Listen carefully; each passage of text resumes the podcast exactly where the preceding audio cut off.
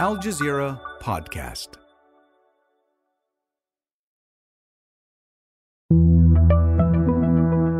Hi, I'm Negin Owliaei, a senior producer with The Take, with Another Take, stories from our archives that are relevant again now. On Thursday, Israeli forces fired on Palestinians waiting for aid in Gaza City, where famine is imminent. It's being dubbed the Flower Massacre. Today, we're bringing you another story from Gaza City, this one from the very early days of the war. On October thirteenth, Israel issued its first evacuation order, demanding all Palestinians in Gaza's largest city move south. We wanted to know what that meant under international humanitarian law for the Palestinians who fled and the ones who couldn't leave. Here's that episode now. And please note, none of the dates or other references have been changed from October eighteenth, twenty twenty-three, when it first aired.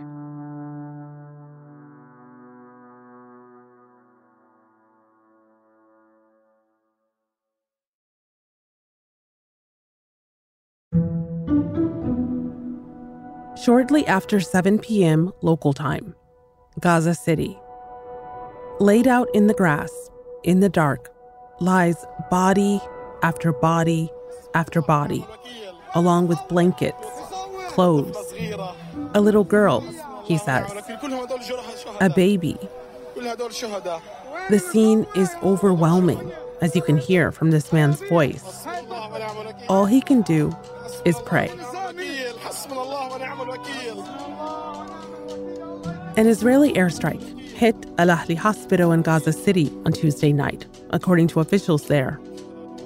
The Israeli military denies responsibility.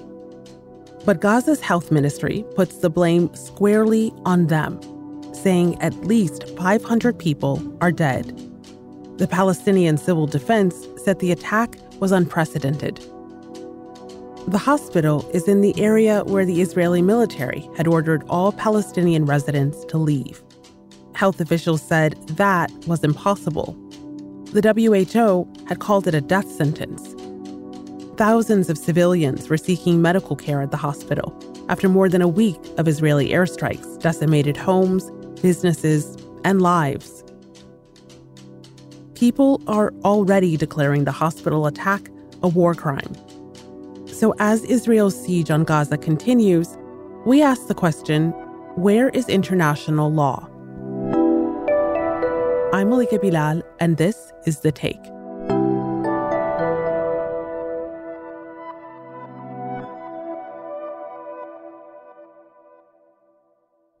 Just a day before the strike on the hospital, we spoke to Taghreed El-Khodary, a journalist from Gaza. She grew up there, and her family is still there now.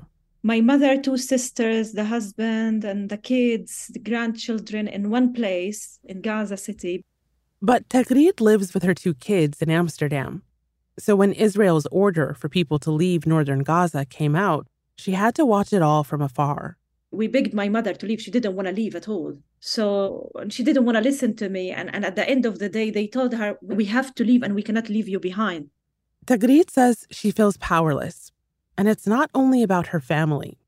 It's also about the country where she lives, the Netherlands. I am next to, like, this country has the International Court of Justice.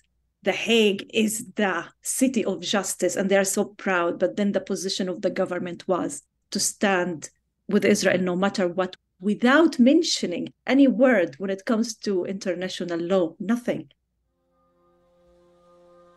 So, Taghreed, I just want to ask you, for those who have not been, which is the majority of people listening to this, what does Gaza mean to you? Gaza means my identity. It's the place I was born, raised. I love it so much. I love the beach. For me, like I would even, I used to sleep as a child and listen to the waves of the Mediterranean. It's the place that I, I love. I... I belong, no matter where I go. Taghreed told us what it was like for her family as they tried to evacuate at the end of the day that Israel issued its order to leave. This is Israeli military spokesperson Jonathan Conricus. The Hamas terrorist organization waged a war against the State of Israel, and Gaza City is an area where military operations are taking place. This evacuation is for your own safety. You will be able to return to Gaza City only when another announcement permitting it is made. He went on to explain the Israeli military focus on targeting Gaza City. Hamas terrorists are hiding in Gaza City, inside tunnels, underneath houses, and inside buildings populated with innocent Gazan civilians. Civilians of Gaza City, evacuate south for your own safety and the safety of your families. So they said you have to evacuate Gaza City. So the moment they left, they stood and it's like, but where to go? Where is safe to go?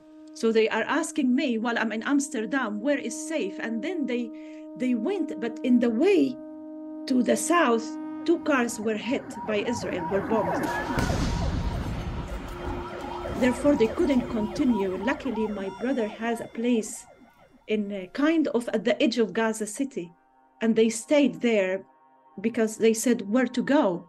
The order mandated that everyone north of Wadi Gaza, Gaza Valley, needed to move south. And the thing is, you don't know what's the border now. They said after Gaza Valley, but they are a bit before. But they said, where are we going to go? They are not willing to be in a hospital or a school. They couldn't take that. And also, they were so afraid. I told them, it doesn't matter. I will find out a place for you. But they said there is bombing. They were so afraid to continue. So they stayed there. And now they said there are twenty-eight people. Other people like neighbors or something, distant relatives, they joined them and they welcomed them. So it's madness because it's it's one place and there are twenty-eight people in, in that place. But they feel it's better than being in a street or in a school or in a hospital. Taghreed mentioned the day that her family was evacuating that a convoy carrying people was hit on its route out of Gaza City. Investigations by Al Jazeera and others have shown it was the Israeli military who was responsible. Israel denies it. To understand the international law surrounding the evacuation order and the likely violations, we spoke to an expert who's worked with the International Criminal Court in the past. My name is Giulia Marini. I work as an international advocacy officer for Al Mezan, which is a Palestinian organization based in Gaza. Giulia has been working with Al Mezan Center for Human Rights for more than three years. Her entire team is based in Gaza, aside from her. We spoke to her on Tuesday morning, before the hospital bombing. I haven't heard from some of them for forty-eight hours. I just hope, I mean, I know none of them is okay. Uh, we are at a point where instead of asking them, how are you? I'm just like, alive, question mark. Giulia says that the evacuation order was an impossible demand from the start, and she's not alone. The U N spokesman, Stéphane Dujarric, said the United Nations considers it impossible for such a movement to take place without devastating humanitarian consequences. So the order was firstly shared with the international organization living uh, based in, in Gaza. And then it was communicated to the overall population through leaflets that were dropped by Israeli warplanes.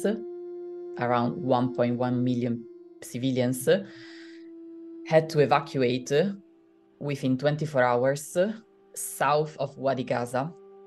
Um, the pamphlet that was shared by the Israeli military also indicated two roads Uh, that Palestinians could have taken to move down south. Our assessment of that legal order is that it was illegal. The time limit of the evacuation order, the number of civilians affected, the geographical scope of the order, and the circumstances surrounding the application of such an order did not make it either feasible or, or effective.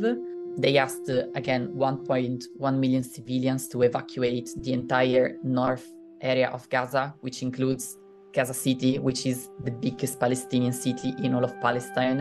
And they gave them twenty-four hours to move south uh, without any insurance of safety because Israeli airstrikes continued throughout the day and the following days. We have documentation that says that over seventy Palestinians were killed by an Israeli targeted attack as they were trying to move south. So what we concluded is that because of these conditions, the order was not just illegal, but it may amount to the forcible transfer of the civilian population of northern Gaza. A forcible transfer of the civilian population is a violation of international law, and it could be part of broader crimes against humanity. But the Israeli military has always presented it as an evacuation. So to understand the difference between the two, Giulia says it's important to know there are very specific circumstances under which a population can be moved. The term evacuation describes the act of moving populations in situation of conflict. And while military or medical evacuations are allowed, they can only be carried out under exceptional circumstances and under very strict and precise conditions. While the term forcible transfer describes the forced relocation of a civilian population, and if it's part of a systematic attack against a civilian population, it can amount to a crime against humanity punishable under the Rome Statute of the International Criminal Court. One of the conditions for an evacuation of a population, Giulia says, is the assurance of safe passage. And, she says, since Friday, Israel kept targeting the southern area of the Gaza Strip, killing hundreds of civilians, and the conditions in the south are not safe. The living conditions are inhumane, with no water, no food, no electricity. So it's clear that despite the evacuation order, nowhere in Gaza it's safe. So the fact that Israel didn't provide any insurance or safe passage to the populations that was asked to evacuate further makes the order illegal under international law. So where is the international community? That's after the break. Get your news in less than three minutes, three times per day with the Al Jazeera News Updates. Just ask your home device to play the news by Al Jazeera or subscribe wherever you listen to podcasts.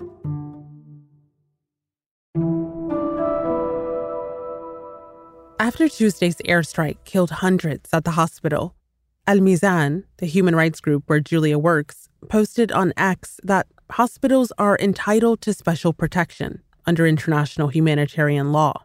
Quote, "This is a war crime, plain and simple," end quote. International humanitarian law also applies when it comes to people who remained behind in Gaza City, whether by choice or because they simply couldn't go any further, Giulia says. They remain uh, protected by international humanitarian law. They are still protected, and Israel bears a legal obligation not to attack them and to protect them from disproportionate attacks. So uh, this is very important to, to highlight. Whether they follow or not the evacuation order doesn't take away their protection under international law.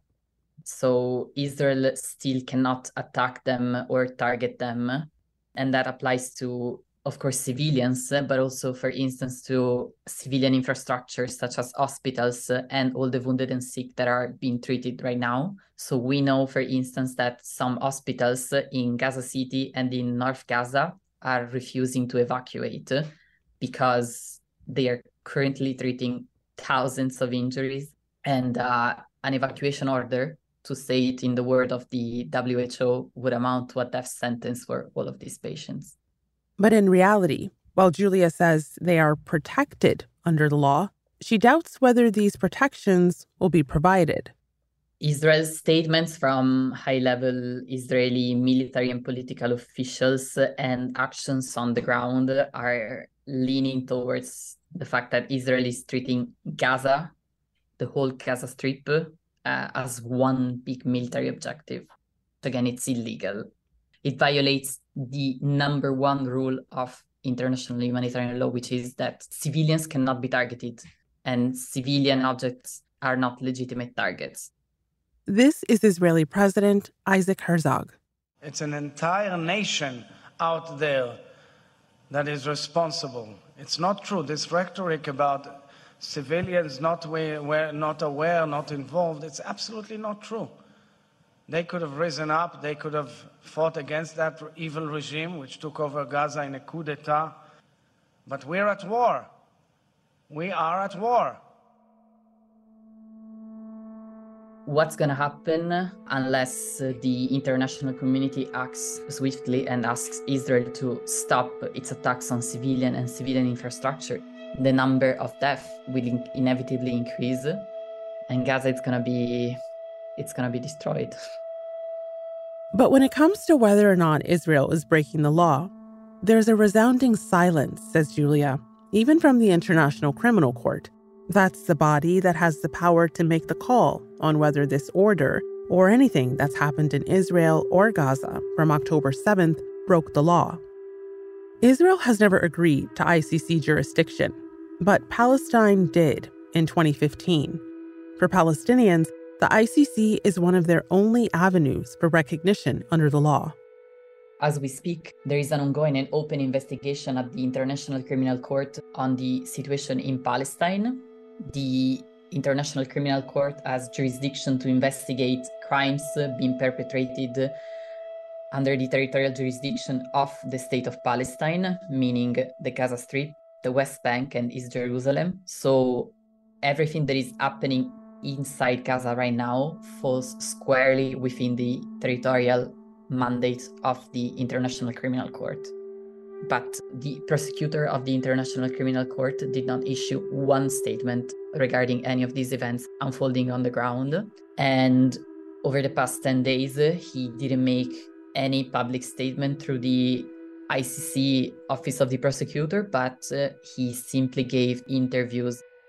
And at the end of the day, the law that I must look at represents minimum conduct, basic prohibitions that all humanity, all religions, Arab, Palestinian, Jew, Muslim, Christian, Gentile, Hindu, Buddhist, all communities, we should find common ground on this essence of humanity.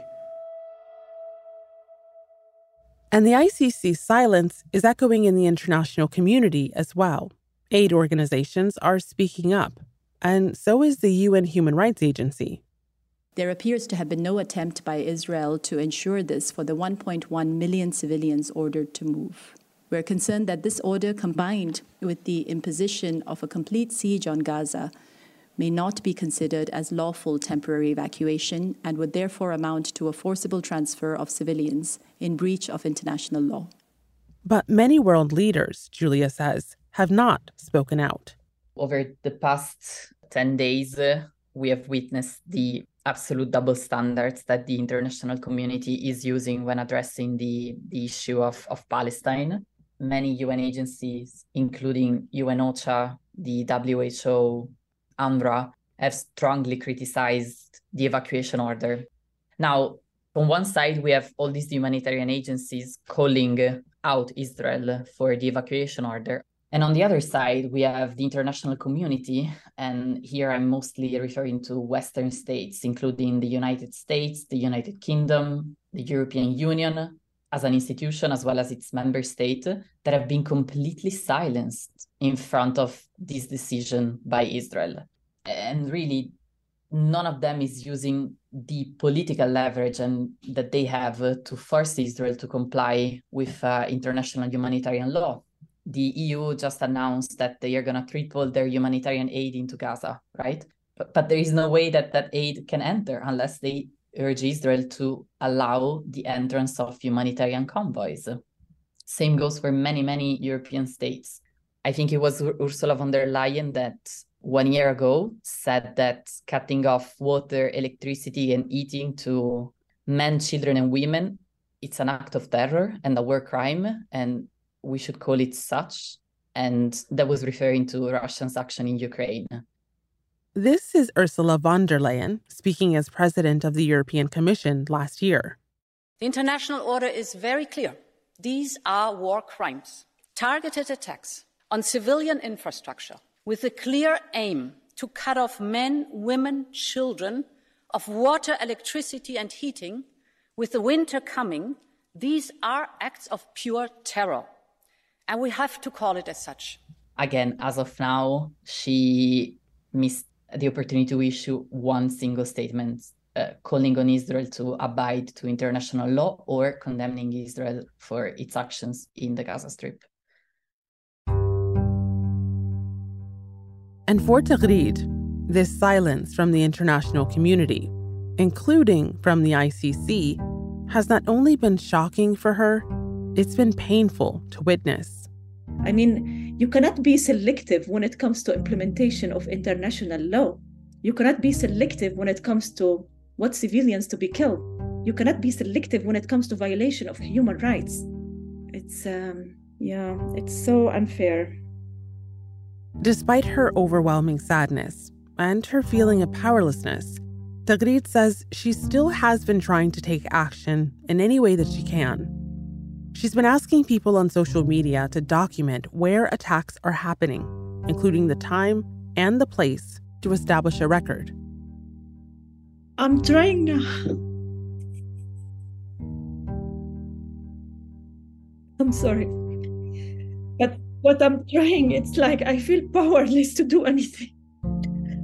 So the, the least thing, I just wanted people to document everything. I know there will be no international criminal court, and we all know it from previous attacks. And all these people I covered that, you know, like many families that I was a witness, you know, to their loss of lives. It doesn't matter anyway, but at least it's there. It's documented. And I think it's extremely important to keep doing it. I just want to feel like I'm, I'm, I'm doing something, and And I, I and I hope I can guide people. And I think it's extremely important to just keep it. And who knows, who knows if things will change, because many people are pressuring these international court to count this as an evidence. So who knows by the time. It's wishful thinking, but something we can do. At least we can put it on the record that this happened at this phase of history. And the worst part of that history unfolding, says Taghreed, is not knowing who will still be alive with each new dawn. I want to ask you, what has it been like for you to be in the Netherlands and watch this unfold via screens and via phone calls with your family? Because I know the connection must be getting harder to keep. It's, it's getting very hard. I'm used to call my mother and my family every day during normal days. And now what I do every morning, I wake up super early and I just type, how are you? And I wait to see if I see someone saw my message. And then I say, oh, they are alive. And that's The Take. This episode was produced by Fahrinisa Campana and Amy Walters, with David Enders, Miranda Lynn, Khaled Sultan, Sariad Khalili, Sonia Bagat, Ashish Malhotra, Zayna Badr, Chloe Kaylee, and me, Malika Bilal. Alex Roldan is our sound designer. Tim Saint Clair mixed this episode. Alexandra Locke is The Take's executive producer, and Nay Alvarez is Al Jazeera's head of audio. We'll be back.